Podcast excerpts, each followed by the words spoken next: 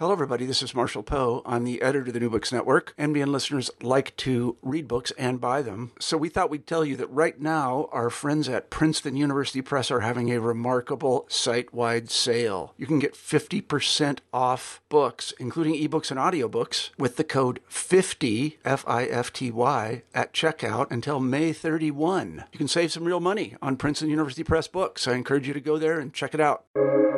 Welcome to the New Books Network. Welcome to New Books in Philosophy, a channel on the New Books Network. I'm Malcolm Keating, and today we'll be talking to Monica Kirloskar Steinbach and Leah Kalmanson, authors of A Practical Guide to World Philosophies Selves, Worlds, and Ways of Knowing, published in 2021 by Bloomsbury Academic Press. It's the first in a new series of primers which provide a platform for diverse philosophical perspectives. Welcome to New Books in Philosophy, Monica and Leah. Thanks. Uh, Thank you. So let's dive in. Your book focuses on what you're calling world philosophies. We'll talk about what that means as we go along. But first of all, what's your book's main goal and why did you think it was an important book to write? I'll let you take that, Monica. yeah, okay. Um, well, it's the beginning of a series. Uh, both Leah and I work on diversifying philosophy. Uh, both of us uh, are um, at home in that which is called comparative philosophy and cross cultural philosophy. And I think, if I may speak for Leah, that we were uh, sort of unhappy with what we saw happening there because it was not doing justice uh, to the source material. At least in my work, I could see that very clearly. So uh, very soon we began working on the methodological aspect of how we could work on ourselves to do more justice to the material we were working on. Mm. Leah, what about you? Yes, I'll just I'll just add to that that the the book was conceived of as sort of a, a, flagship text or an anchor text to the the book series at Bloomsbury, um, and the whole project was conceived of as providing a venue for people that were doing the kinds of work in comparative philosophy that might push some of the boundaries um, of the way that particular discourse is sometimes conceived and enacted. Um, and so the, the, the, book itself, in many ways, was our chance to work out just what we mean by that, right? That we had some ideas about these methodological interventions in mind and, and ideas about the kinds of work the series would promote. Um, but the book itself and our writing of it was really a chance for us to articulate that as specifically as possible. Great. So both of you work in, as as you said, Monica, diverse diverse philosophies, world philosophy, comparative philosophy. So how did you come to be interested in world philosophy? And then how did you, for this book, choose the particular philosophies you focus on, as there are quite a few to choose from? Yeah. Um, I initiated and co founded the Journal of World Philosophies in 2014. Uh, it began with a German publisher, and then we moved on to Indiana University Press. Um, but the journal was initiated because of my own dissatisfaction uh, with, as I said, uh, my own work on uh, this area.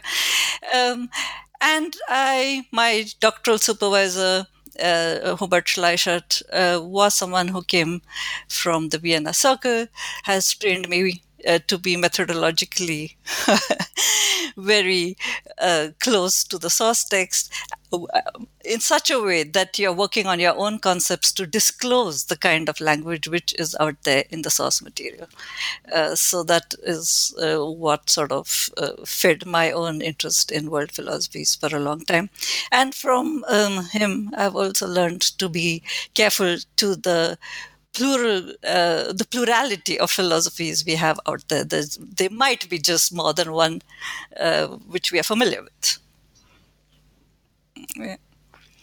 I think, yeah, I think my path is is prob is pretty circuitous, as it were. Um, my original specializations in graduate school were in the Kyoto School philosophy of Japan, and I was particularly interested in them because they were studying some of the European philosophers I was also studying. And so that moment of kind of cross cultural, early cross cultural contact in the 20th century between Japan and Europe on philosophical questions was interesting to me.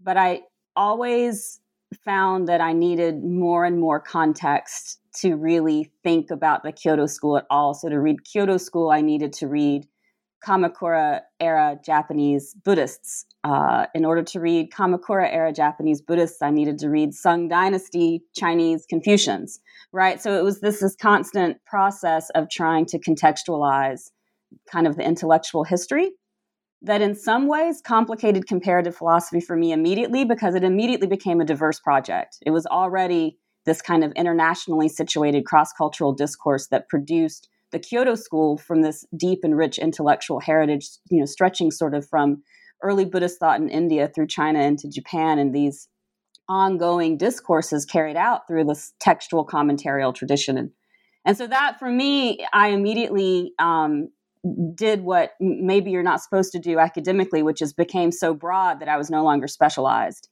And so, in that sense, though, I think I began to think through exactly how cross cultural dialogue is constructed and maybe began to embrace that it should be a little messy um, and, and hard to classify. Uh, because that's often how it unfolds anyway. So I think that was how I came into the more the broader world philosophical discourse. Mm-hmm. So both of you are using the words uh, or the terms uh, world philosophies, Monica, in your journal, uh, Leah, in your description of your your sort of path to to this way of thinking about philosophy. And this is a, a phrase that comes up in the book uh, in in comparison to well comparative philosophy. Um, can you explain to the listeners how you understand comparative philosophy and world philosophies? Why these categorizations matter?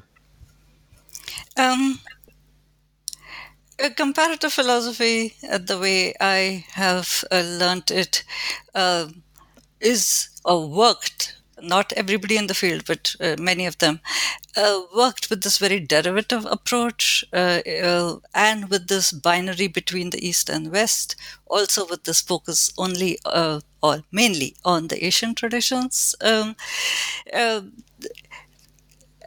that kind of work which people like uh, uh, Vrinda Dalmiya, uh, Gerald Larson criticized very early on is derivative and basically is mining those traditions for debates which are happening in this part of the world in Europe and North America.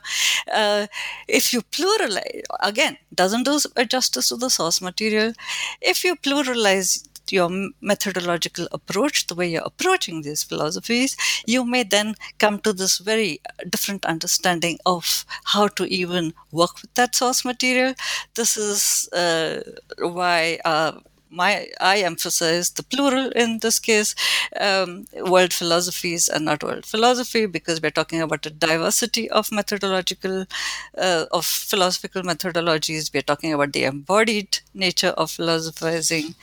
Uh, we are talking about philosophy as an ever-present human possibility, and finally, it is also a step to disrupting that philosophical neocolonialism happening in those parts of the world uh, which are called which have these histories of uh, colonialism but today largely focus on what is happening in debates in Euro America and in Europe right and i guess we should add too when we say in america we're often speaking about north america yes. not uh, the yes. americas including yeah. the southern yeah.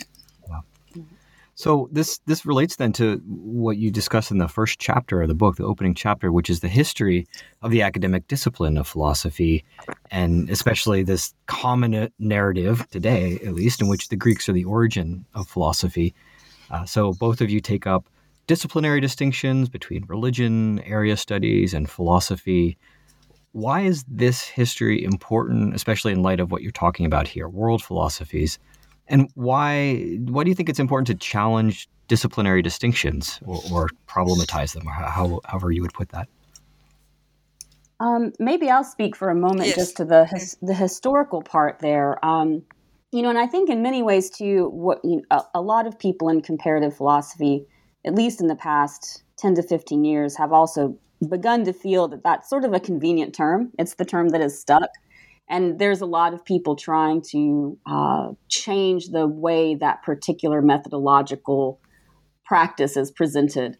So it, part of what we do, I hope, is to provide a venue uh, for a lot of people who are also thinking through the ways that that discourse was constructed from the early 20th century moving forward. And part of that goes back to the historical narrative we discuss in that in that first chapter of the book, which has to do with this this fiction that philosophy is Greek in origin. Um, and I think it's a fiction that we all sort of grew up with.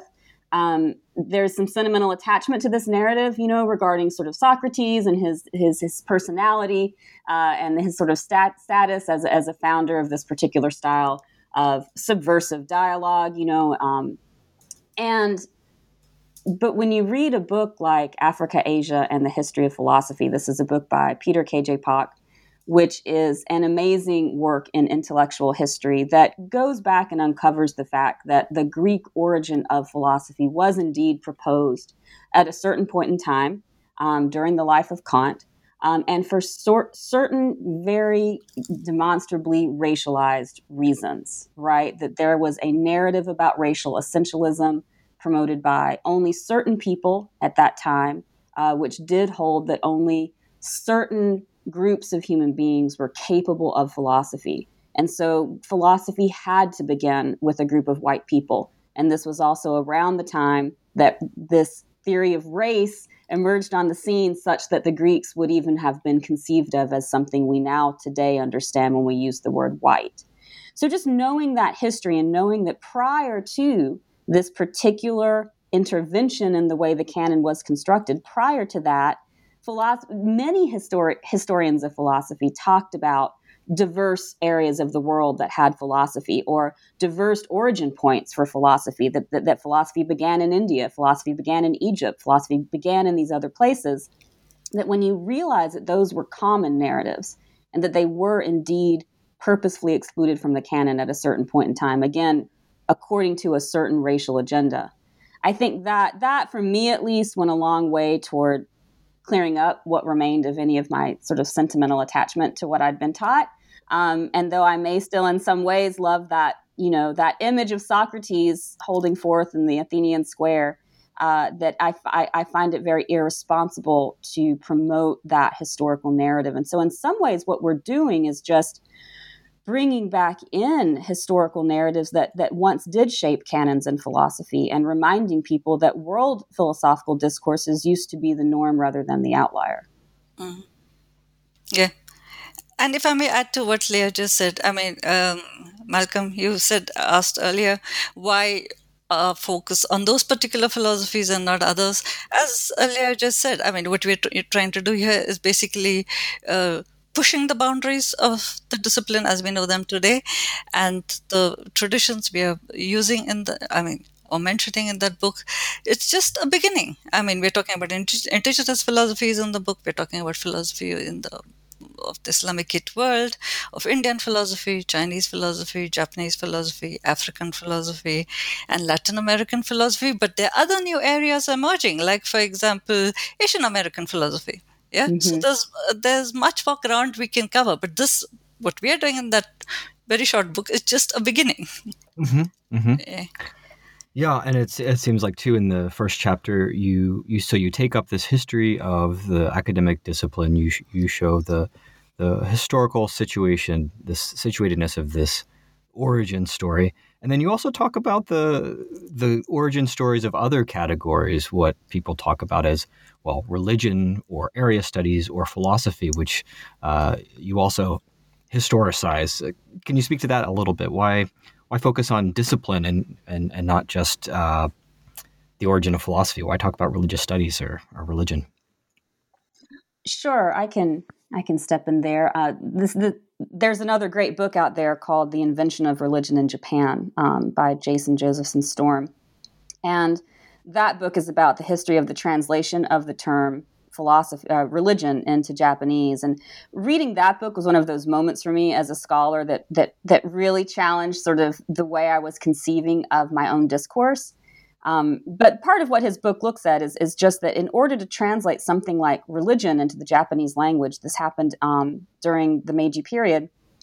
In order to translate something like religion into the Japanese language, you also needed to translate, for example, words like idolatry, um, or superstition. These were the partner categories to religion in European discourses, right? So, working out what religion means, you need to understand what differentiates, and for the European intellectual at that time, proper religion from idolatry, right? And so, of course, the Japanese language didn't have a word for something like idolatry because it didn't conceive of it didn't conceive of the discourse we call religion uh, in that same conceptual web that includes those kinds of partner categories like idolatry um, on the one hand, or secularism on the other. So, all of these categories that help map out these terms that help map out what religion means in the West.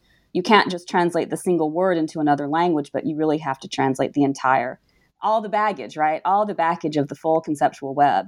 And that's why I feel like this project has to be cross disciplinary because philosophy itself, as a discipline, was constructed as a part of that same emerging conceptual web. There's this great, another great book called Socrates Tenured, right, which talks about the history of the formation of, of our contemporary understanding of the discipline. Like, what does it mean to say philosophy is a discipline? And so that that that heritage there, um, as soon as you start questioning what philosophy is in this kind of critical historical way, and maybe with an eye to colonial history, you start to you start to need to learn about the construction of all the other disciplines that exist in academia today that contribute to this this landscape where these sort of inequities um, are still being enacted. Mm-hmm.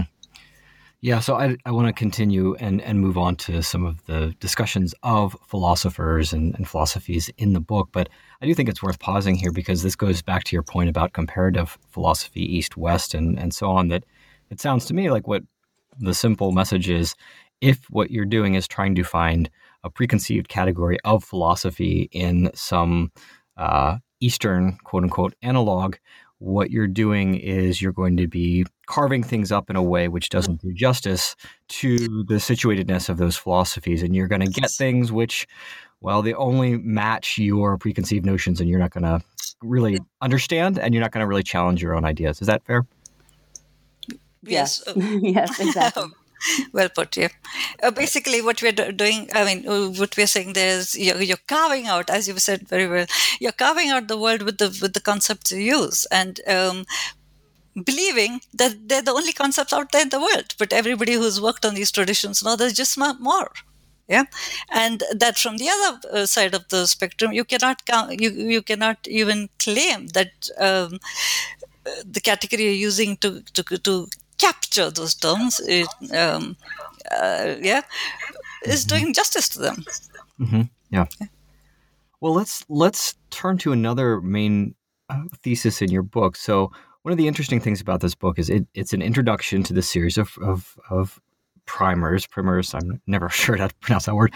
Uh, uh so you're giving some methodological discussion, but you're also focusing on questions about epistemology, about personhood, and so uh, you talk about what you call relational knowing in the book, and this is seems to be important to uh, to some of your methodology. So, uh, can you explain what you mean by relational knowing? So, one question. There's a few things you could say, obviously, but is this a new analysis of knowing that we're already engaged in, or is relational knowing a success term in the sense of being an aspiration for how we ought to know. I, that was one part that I wasn't quite sure of how to take it. Could, so, could you help us with what, what relational knowing is? Uh, relational knowing basically uh, directs our attention to how to the process of knowing how we are even knowing and in this kind of knowing uh, knowing is not only about as i said earlier capturing reality because we are also uh, as you said earlier, making those worlds as we go along.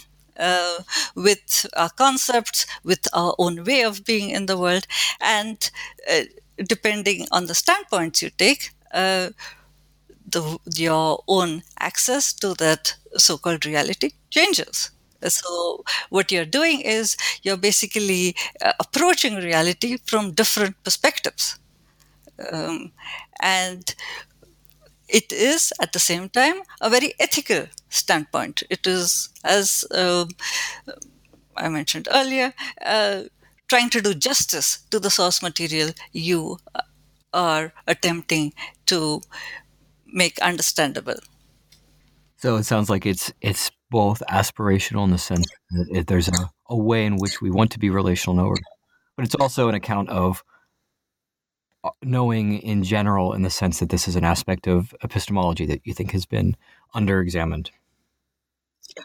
Okay. And so you t- you take up this theme of relational knowing in a in a few different philosophical contexts, though, so we can talk about those as we as we go on. Um, maybe can you just give us a high high level overview of uh, one or two places where you see relational knowing in some of these world philosophies? I'll let you take that too, Monica. The book is approaching the different traditions we are even looking at from the perspective of relational knowing. Uh, so, take for example that whole discussion we had on the term Indian philosophy. Um, uh, the standard uh, interpretation is that you have those particular schools out there and uh, you divide them in this uh, way, uh, the usual approach of astika, nastika. But if you take relational knowing, you might even have to question what we have so far. Uh, that it is not enough to say the tradition has done that for us and that's how we are going to continue. You may need to look at the formation of that tradition very critically and then be perhaps even open to the possibility that you take other approaches yeah to reality there. Maybe i'll add so, to that uh, actually. right, so, oh go ahead.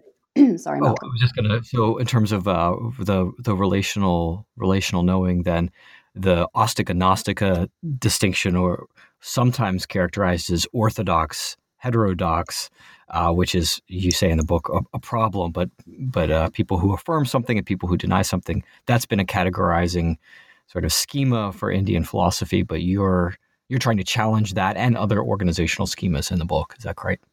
Yes. Okay. And so I will an, add another, that I no please. sorry. leah go ahead. Sorry.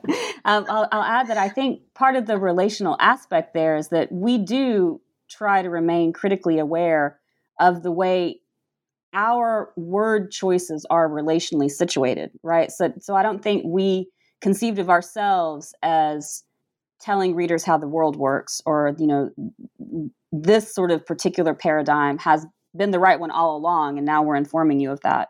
But aware of the fact that when we make these word choices about how to name traditions, you know, how to say world philosophies instead of maybe cross cultural philosophy, something like that, how the traditions themselves are referring to themselves um, for example, I use the word Ruism in my written work instead of Confucianism for a, a, lot of reasons that might be too complicated to get into here, but in short, because it's a better approximation of the Chinese term for the tradition and a better approximation of how the tradition conceived of itself. But even with that, right, I'm not so much saying this word choice has now told you what we should have been doing all along, but more this word choice is an intervention in contemporary discourse that also changes the landscape, right? So, in that sense, that what we do is relationally situated in the book in terms of the choices that we make. And I think we try to remain critically aware that what we do, we impact each other, we impact other scholars, um, we impact discourses that are ongoing. And so our word choices then remain in flux. And I think that's part of the what Monica, when she brings in this term relational knowing, it, it kind of captures that temporal dimension too, that this is an ongoing project, uh, that the terms themselves remain in relation with other terms in a changing landscape.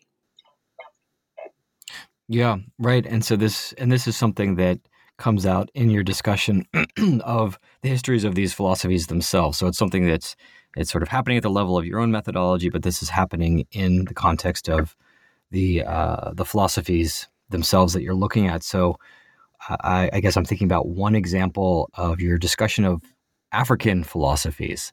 So you talk about a dispute, for instance, about what linguistic patterns and ritual can tell us about various African approaches to personhood. Of course, there's no single African philosophy. African is, Africa's a massive continent, long history, different different nations and tribes.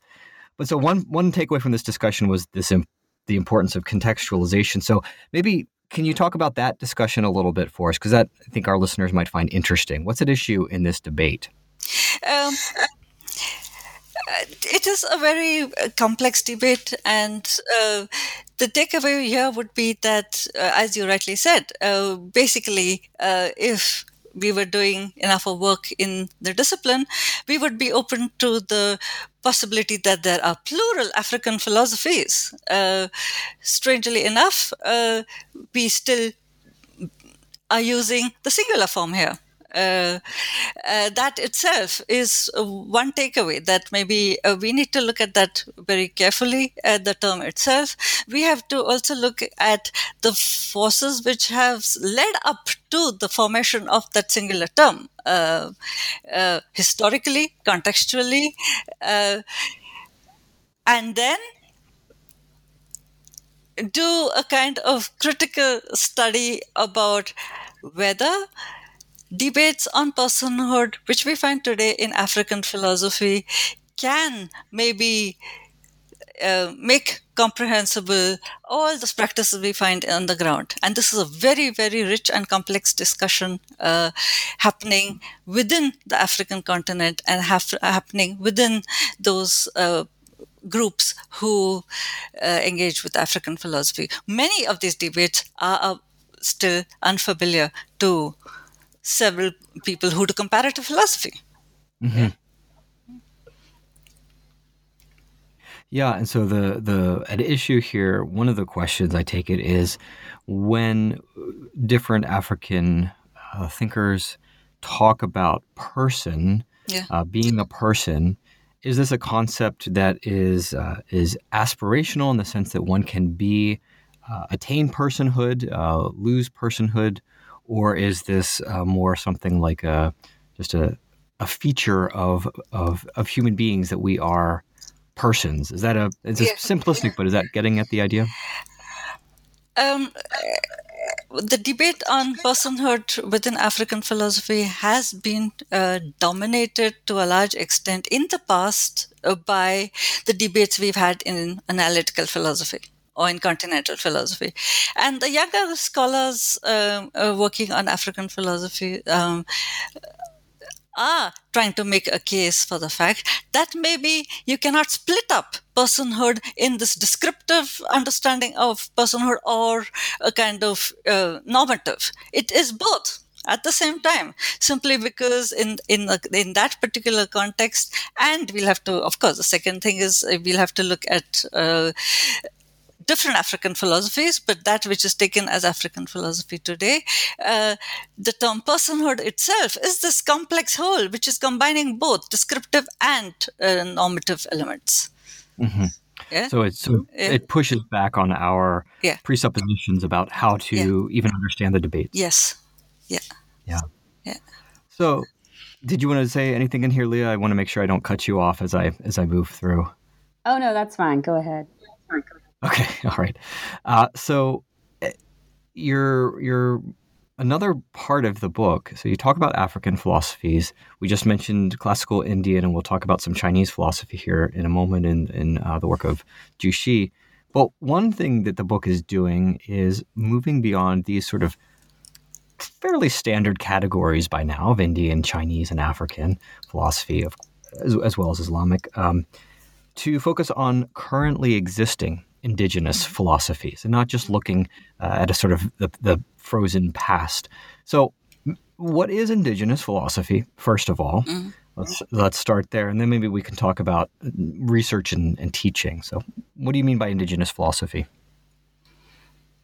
Yeah, uh, to, I think to even understand the terms which are being used in the book, uh, we'll have to uh, first uh, move away from the survey model of philosophy we have had uh, so far in the discipline. The survey model uh, pres- presumed that, especially when it came to cross cultural content, you sort of do a survey. Uh, show us what you have out there, and then let's talk about it. But uh, the, mo- the book itself is moving away from a survey model more to a meaning making model Yeah. Uh, so, and that is one of the major claims the book is making. Uh, basically, philosophy is about meaning making. It is about uh, humans being situated in different spatio-temporal contexts and making meaning of the lives, uh, their selves, their lives, uh, and the world out there. Uh, yeah. So if you take that understanding of philosophy, um, then uh, I think the question would not be uh, what do you mean uh, by uh, uh, indigenous philosophy it would more the focus would be more on how have indigenous philosophers understood themselves and their context in particular um, yeah uh, time frames uh, and places. Uh, so it's very difficult to say indigenous philosophies consists of abcd you know we'll have to look at particular contexts to make to fill up that term with content. Mm-hmm. You know, so listening to Monika. uh, sorry, go ahead, Leah. Oh, sorry. There must be a lag. They can edit out some of this stuff, right?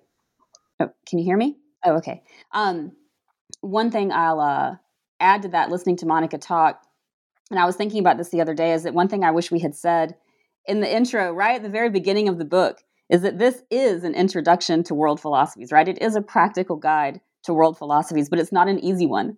Um, and the reason is because there's no such thing, no such thing as an easy guide to world philosophies, that it is inevitably a vexed term. Uh, learning about any of the kind of terms that we include within it uh, takes you immediately into complicated territory. Um, everything leads to just from complexity to more complexity. And I think that term, you know, indigenous philosophy is a, is a case in point, and that we really do think have to think about how that term has been constructed as a site of solidarity um, across cultures uh, in in relation to the history of colonialism that has shaped such a category as, as indigeneity, right? And that it has been claimed um, as a space of solidarity across different cultures um, in discourse today, and that there's so much exciting work coming out of that discourse. But you know, like Monika said, to sort of frame it as what is it is already putting us, I think, not only into epistemological, but into maybe like ontological territory uh, that we, I, I think, throughout the writing of the book, we're constantly resisting. And that's probably why uh, the book doesn't always feel like an easy you know, gu- eh, practical guide um, to world philosophies. But nonetheless, I think it is a practical guide to walking through some very complex territory.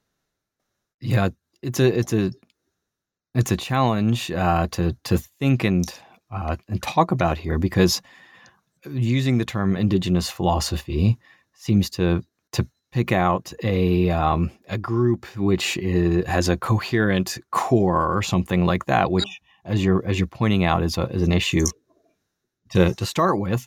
Uh, uh, and then on the other hand, I'm I'm sure our, our listeners uh, who are not necessarily familiar with uh, world philosophies or comparative philosophies have maybe heard this term and are curious. Well, well, who are some of these people? What are they? And so there's this this uh, as you're saying, it's not easy, and it's a, there's a, a, tension here in terms of using familiar terms, but also uh, challenging their use and, and and thinking about what they mean. So maybe uh, a way to get at this would be to get specific. Can you can you t- tell us about some specific instances of the book of what people characterize as indigenous philosophy or philosophers that are being taught in the classroom or are, are being thought about? Um, the first volume in the series uh, was mm-hmm. written by a Maori philosopher uh, Georgina Stewart, and it is uh, the volume is called Maori Philosophy. That was the first book in the series. Um, Maori philosophy uh, is being taught in New Zealand, and the book is doing very well in Australasia. Uh, it just shows you, though, that Maori philosophy is not being taught anywhere else. yeah as of now, yeah, maybe the series will change that. But uh, that so so this is what the what Leah and I were trying to do in this volume. We are moving away from this understanding of uh, there's a center of philosophy, and that center tries to survey the world. What we're trying to do is saying uh, we need to pluralize uh, our perspectives on the world, and uh, this means uh, accepting the plurality on the spatiotemporal axis. Um, at the same time, uh, also reappropriating the past in such a way critically uh, that we can make sense of our lives here and now. Yeah. So again, I cannot give you a comprehensive answer on how sure. many indigenous philosophies of are course. there. of course. Yeah. So we, we can we can uh, direct direct reader or listeners to the uh, the first volume, the the Maori philosophy, and I know there's other people working on that. I guess one other thing that was interesting that came up in the book was the idea of co-teaching. So there's the these are these are living traditions, right? These are living um, people who are thinking, um, you know, in for instance Maori uh, traditions. So I guess one one thought that came up is for people who are maybe interested in, in Maori philosophy who who pick up that book, um, do you all think uh, about the questions in terms of uh, uh, personal representation and also representation by the way of teaching texts in the abstract? In other words, uh, the the question of whether Maori people should be the ones teaching Maori philosophy or whether uh, someone could pick up some some Maori philosophy and then and then teach it in in their own classroom. Is that is that something that you you've given some thought to, or that you do talk about personal representation uh, and sort of living the living nature of these traditions? You know, I'll, I'll throw something in here that I was thinking about the other day, and it's the way that we, you know, we treat Plato as if he's like a living, breathing human being sitting next to us, and we try to encourage our students to approach reading Plato uh, as if they're reading something contemporary and relevant to their own lives, and then all of a sudden, when it's reading something from another culture, we have to hold it at arm's length like we're a scientist. Um, and it's our object of study. And we ha- and, and and there's something to be said about the fact that we don't want to encourage, especially on the part of our students, just naive cultural appropriation, right? That they really can just pick up Maori philosophy exactly where they're at and engage it because they can't. They really do need. We all need, right? We all need some historical, cultural, and linguistic contextualization in order to hear something like Maori philosophy speaking to us in a relevant and contemporary way, right? We have to meet the text halfway, I guess is what I'm saying. But, you know, I think part of the impetus of our series is that we don't want teachers in the classroom to feel like they are prohibited from engaging these discourses because they're not ex- experts, because they don't have the language background. Um, so we we try. I think that's another complicated line we try to walk, which is making texts accessible but not simply available for naive cultural appropriation. Yes, yeah, and um, um, can I jump in here, Leah?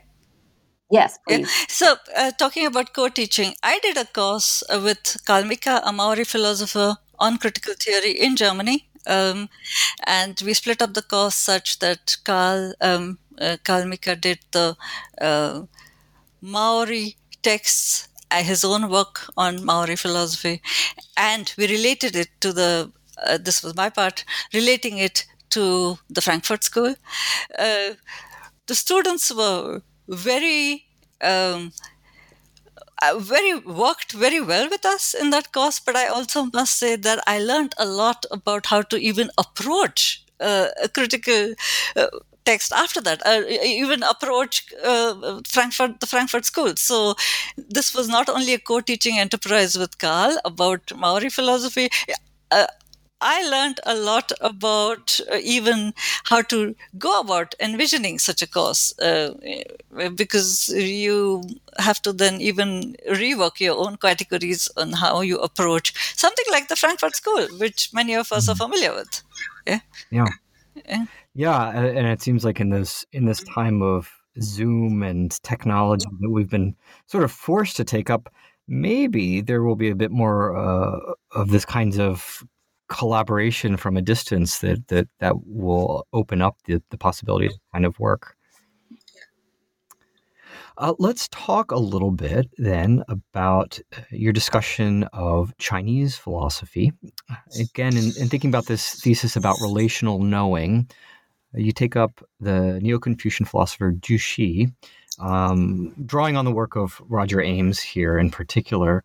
Um, can you explain what's going on here? What Ames's interpretation is of of Zhu Xi? And I mean, again, all the all these interpretations, of course, are are scholarly and contentious. It's not without its critics, but the, you, this is the, the the the viewpoint that you're taking of on Zhu Xi you're trying to connect this to the idea of relational knowing and how we should understand philosophy and and how we should teach it. Uh, so, can you speak about that a little bit? Sure, I can talk about that a little. Um, you know, Roger Ames has long been doing work in what he's calling Confucian role ethics. Um, and he's been using this term, relational self, and talking about relational knowing in this particular context um, of Chinese philosophy and cross cultural and comparative philosophy. So when when I turn to Xi in the book, you know, it's Xi is an interesting figure because I think when we when we teach often Chinese philosophy, especially at the undergraduate level, they're sort of the usual suspects. You know, you read the early Analects, um, you read the Tao Te Ching, you read these sort of classic sources. Um, you know, that would be like taking up Western philosophy and really leaving it at Plato and Aristotle. Um, when there's this much longer, richer history of um, intellectual back and forth, you know, that this kind of commentarial tradition is is a living thing that these these these uh, writers over the centuries um, in Chinese history have been speaking to each other over the classics, appropriating the classics for sometimes completely contradictory political aims. You know, this was a very sort of subversive practice of commentary at times, right? Making points that maybe were even at odds uh, with what other people thought the texts were saying. And so Zhu Xi is one of those real central figures who come in at a certain point in history in the Sung dynasty and really rethink the canon um, as he'd received it. he constructs the, the the four books, which he adds to the five classics, and he really renovates pedagogical models um, in, in in in Chinese scholarship and at the Chinese academies at the time. So he's just such an inspiring thinker, and and and trying to think of texts that I, as a teacher, select because they they do give the students the best chance to meet the text halfway. I guess to go back to what I said just before, because someone like Xi is really saying, you know, hey, you, you know, and he really makes it clear like he's talking to you, the reader. Um, and he says really great things about what it means to learn, what it means to know and learn, and how reading itself is a formative process and how reading itself and in, in his context really becomes almost a kind of process of spiritual self-cultivation. And so thinking through and this goes back to why do i say the word ruism instead of confucianism? Because you know confucianism was not the word for the tradition um, in chinese discourse. Uh, the, the, the, the, the, the lineage of the ru uh, predates confucius certainly um, and confucianism was constructed as a category by christian missionaries so the rude, you know, how to translate that term? Does it mean scholar? Does it mean literati?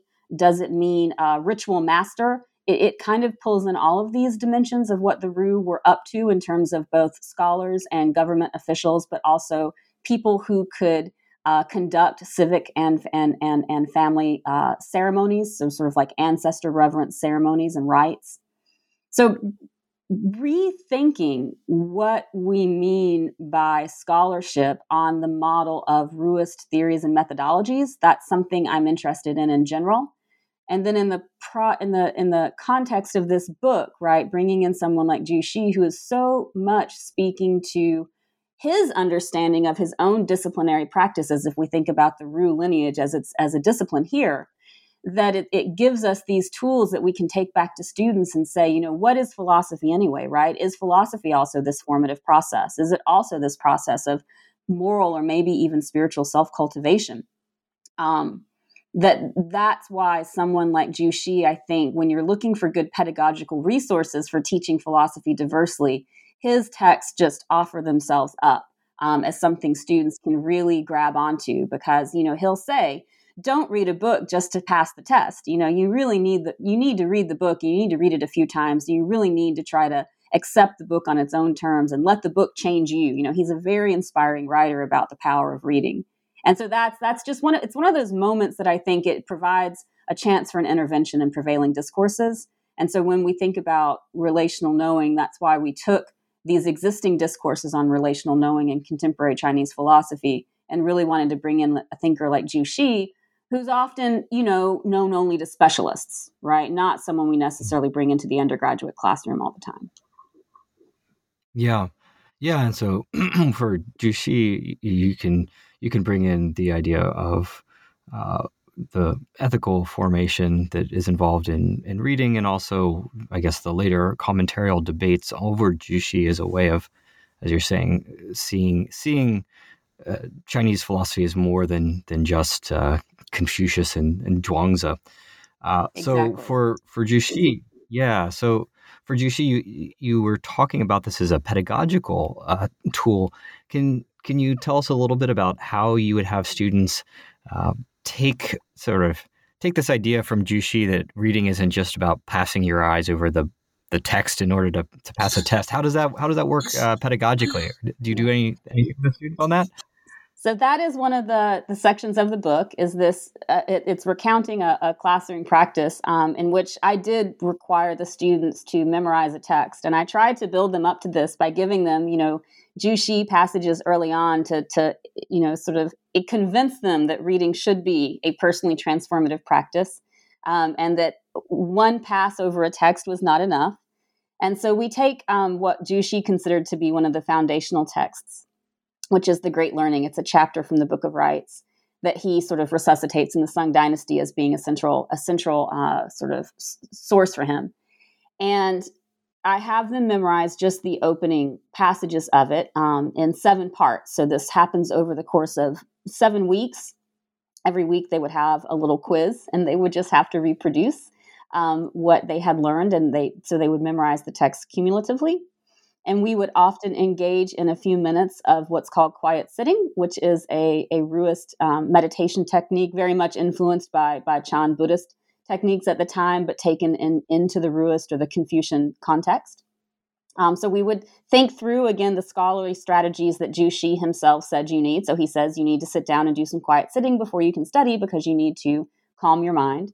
So the students would do that, and we would have the the, the, the quizzes and they would eventually memorize you know about a page worth um, in in English um, or, or, a very long paragraph written in English. And I always gave them the option to memorize it in the language of their choice, if they as long as they could give me um, a version to check for their quizzes. Um, and then at the end of the semester, after they've you know, at first, I have to say, vocally resisted the entire idea.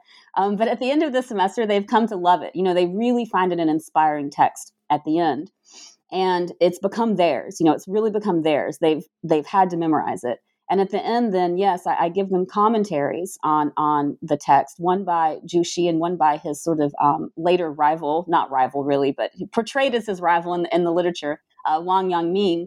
And they read these sort of differing interpretations um, of the text by these two thinkers and then I ask them to write write their own commentary to produce their own commentary on the text and I instruct them, you know, try to make the text live for your peers, you know, try to make it something that your friends would want to to learn about.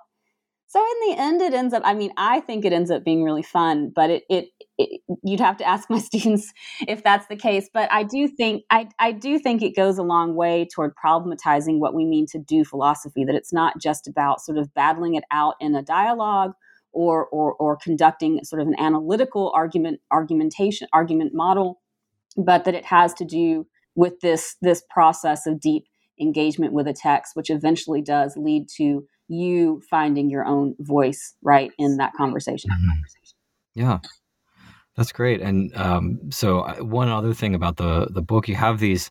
It seems you, you've got this pedagogical aspect to it in addition to your thesis about uh, relational knowing and thinking through some first order philosophical problems, you might say, and you're doing some methodology. So the, all these things are kind of inter interwoven throughout the the book, which I found um, really really interesting. And I um, I think that pedagogical case is the, the, case of Zhu Xi is a really nice place to see all three of those th- strands kind of kind of intertwining.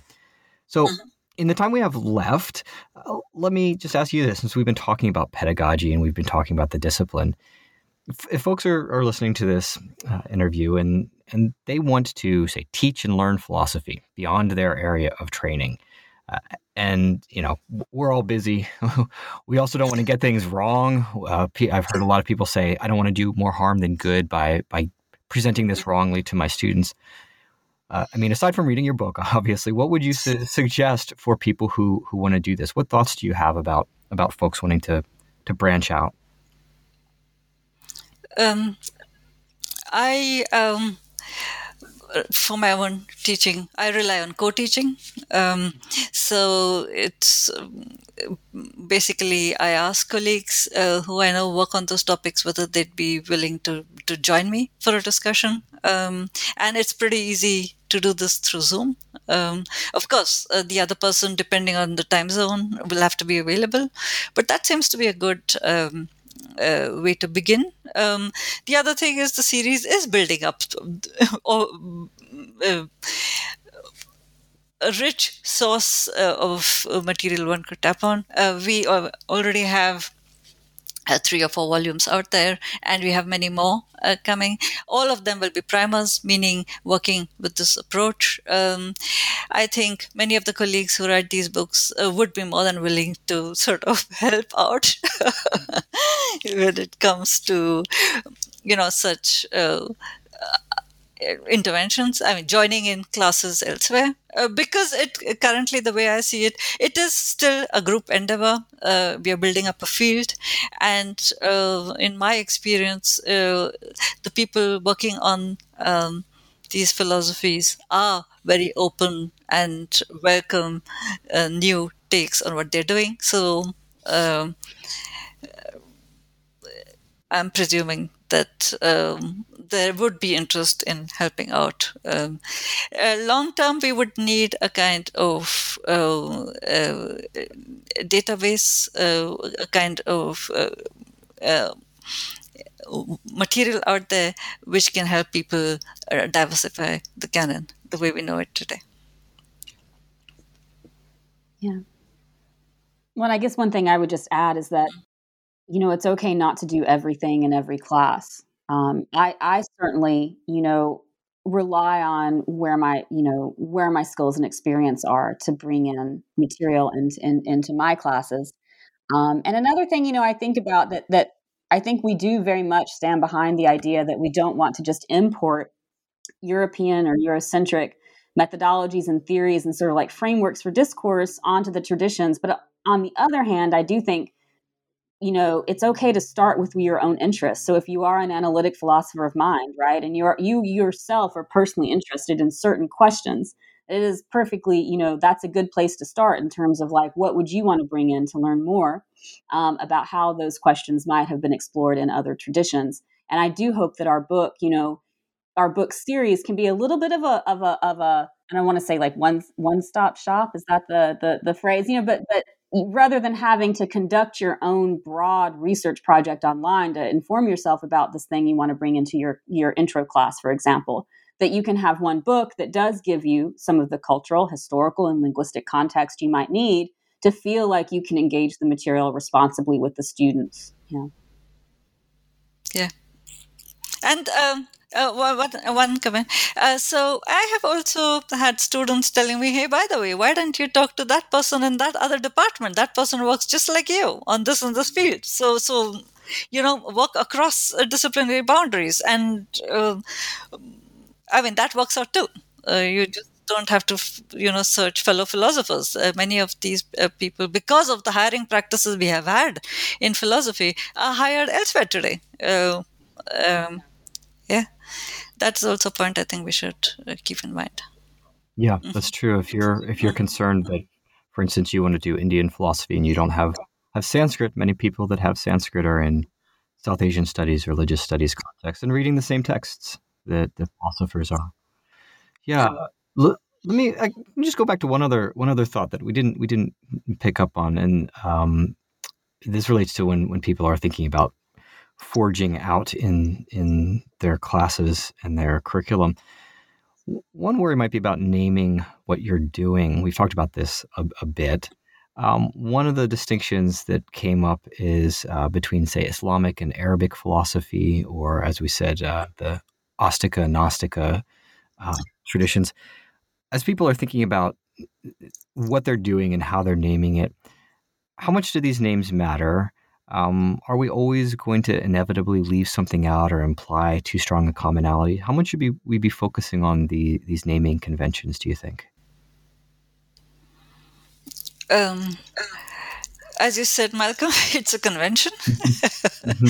but uh, as uh, many of us know, uh, you need to work with conventions to overcome them.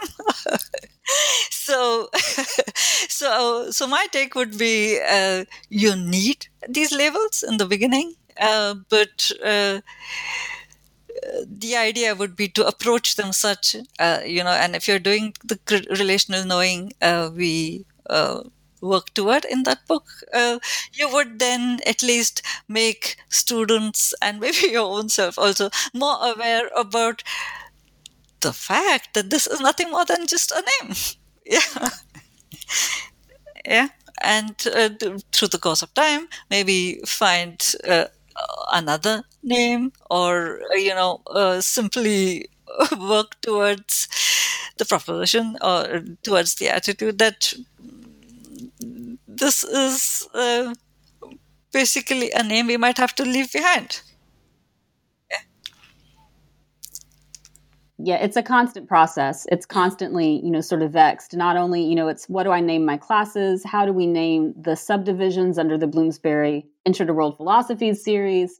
It, it, it's constantly rethinking sort of how these words communicate but at the same time you know in a very practical way recognizing the need to remain you know uh, understandable to other people um, who aren't necessarily specialists so I think that that's the line we we do try to walk is is is, is putting content out there that reaches the audience we're trying to reach, um, while still calling attention to the way the names do indeed concretely shape the discourses. Mm-hmm, mm-hmm. Yeah, it's a it's definitely a uh, it's a challenge and obviously a subject of an entire dis- disciplines of, of thought how how language how language works but i wanted to, to touch on that again. So let's let's conclude then by by two two questions. One what are some of the upcoming books in the series? You've mentioned uh, a couple of them already.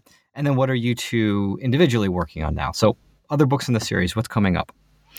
Uh, the next one will be on um, uh, Tanabe Hajime. Um, we have also the studies section. There we have something on Andean aesthetics. Uh, we have uh, something on Du Bois coming up. There are many in the mm-hmm. pipeline. mm-hmm. Sounds like it. Wow. Yeah. Um, and then uh, we, we will also be having uh, b- books which work towards uh, problemati- problematizing categories like Chinese philosophy, Indian philosophy, and the like. Hmm. Mm? Right. So, so both content and also yeah. sort of methodological yeah. intertwined. Yeah. And, and what are you working on then, aside from this this series? Um, can I, uh, Leah, or do you want to? Yeah, go, go, ahead. Go ahead. Oh no, go ahead. I'll go okay. after you. So, I'm working on um, uh, the community building in contemporary Indian philosophy through an understanding of non conceptual knowing. Uh, uh, it's very interesting because at that time in colonial India, you think of people like Rabindranath Tagore, um, Iqbal, uh, together with Du Bois, um, uh, Ambedkar, and other figures. It's basically, they they were working on exactly these kind of issues. Uh, how do we appropriate concepts? But given that force of a concept, uh, which just does away with everything which does not fit its form, how can we appropriate it such that its exclusiveness coming as it does from Europe? I mean, they're talking about one particular concepts like nation. Um, yeah, how can we then use it in the Indian context without its exclusiveness? Yeah. And then they come up with these very interesting understandings of non conceptual knowing. Yeah. Um, and there I see a very, very strong, I mean, there's strong parallels between uh, the book uh, we wrote together and what these thinkers were doing at that period of time. Uh, pushing back against a conceptual hegemony of uh, Europe uh, and opening up the field to another understanding of what was happening on the ground. Yeah, very well aware that there is modernity in India. You have to make meaning of life under uh, colonialism, but also about the modernity, about being free in um, uh, modern and independent India, but such that those categories you use to make um, meaning are not excluding uh, different people uh, living on the subcontinent. It is a fascinating chapter uh, in uh, intellectual history. Mm. Mm? It does. Yeah. Um, Leah, what are you working on now? Yeah, so I had I had two projects come out in quick succession, uh, two books. Just before the book that Monika and I co-authored, I had another book come out um, called Cross Cultural Existentialism, and so after those I, feel like I'm sort of very happily taking a bit of a break um, and, and sort of in a transitional period, you know, having had two projects like that wrap up. But I've, I've been involved in a working group at the American Academy of Religion on global critical philosophy of religion. So I've been doing some work in kind of the construction of that discourse and kind of like um, comparative philosophy, right? What, what does it mean in this sense to have a comparative philosophy of religion? What does it mean to do philosophy of religion diversely when that that is a category that's obviously been constructed um, heavily based on sort of the paradigm models of, of Western monotheisms. Um, but in the longer term, you know, and I think the existentialism book really speaks to where I always end back up in philosophy is that my interest really is coming back to the discipline as it's constructed in academia today and saying, you know, how could this be different? And so, in the in the in the longer term, I am interested in these questions of philosophical methodologies, um, using the methodologies, for example, of, of Ruist scholarship um, as philosophical methodologies, and thinking through what that means for us, um, what that means for the discipline of philosophy as it's constructed today in academic spaces, um, at the institutional sites of universities. So that's my my my interest. Always, I think, again, come back to sort of philosophy is sort of my home base and and thinking through how I can, you know, uh, honor all the things I love about this discipline I've committed myself to, but in other ways um, challenge some of the the norms today that that do promote inequities, you know, demographically um, as well as terms of in, in terms of the content just that that we teach and consider as part of of the canon. So that's that's where my my my longer term research will be is in thinking through philosophical methodologies from this the, these these diverse perspectives. Yeah, well, it sounds like it's a project that will keep you keep you busy for for a while. well, thank you both very much for your uh, for your time today, and uh, we'll put a link as always up on the website to your book and uh, to the Bloomsbury website where the other other books in the series will be coming out. So, thank you very much. Thank, thank you, you, Michael, for inviting us. Of course, thank you.